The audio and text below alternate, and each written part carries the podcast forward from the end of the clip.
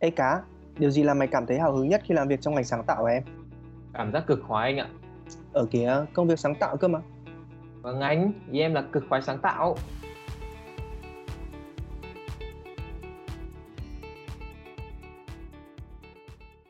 Xin chào mọi người, hôm nay có Sám, Bé và Cá ở đây và chúng mình sẽ nói về Cực khoái sáng tạo.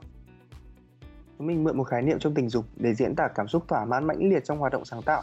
Sự thỏa mãn này không chỉ xảy ra về mặt thể chất mà còn cả về tinh thần, xuyên suốt quá trình sản xuất ra đứa con cưng của mình mang tên ý tưởng.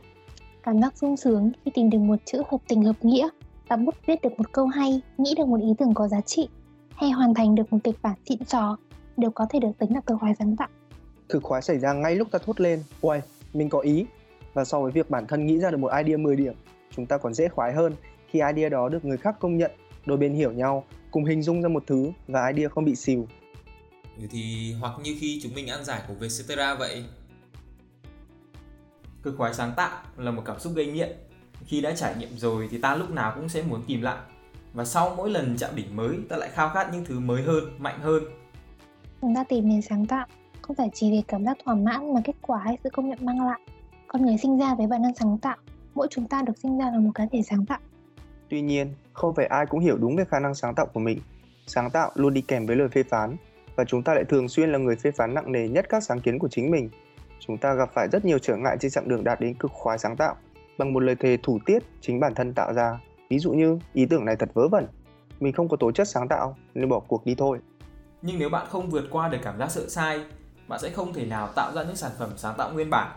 Hãy học tập những đứa trẻ, không biết sợ, không biết quy tắc cũng chưa có đúng sai, thế nên sự sáng tạo của trẻ em là vô hạn. Picasso có một câu nói nổi tiếng thế này, tất cả trẻ em đều là nghệ sĩ, một đứa trẻ sẽ không quan tâm về bố cục, màu sắc, nó sẽ luôn vẽ ra trên giấy những hình thù màu nhiệm. Một đứa trẻ thì luôn nói ra những điều người lớn chẳng bao giờ hiểu được. Câu trích dẫn của Picasso vẫn còn một vế nữa, đó là làm thế nào để vẫn là một nghệ sĩ khi đã trưởng thành. Nhiều người trong số chúng ta đã rơi vào giới hạn hoặc tự tạo ra những giới hạn cho chính mình.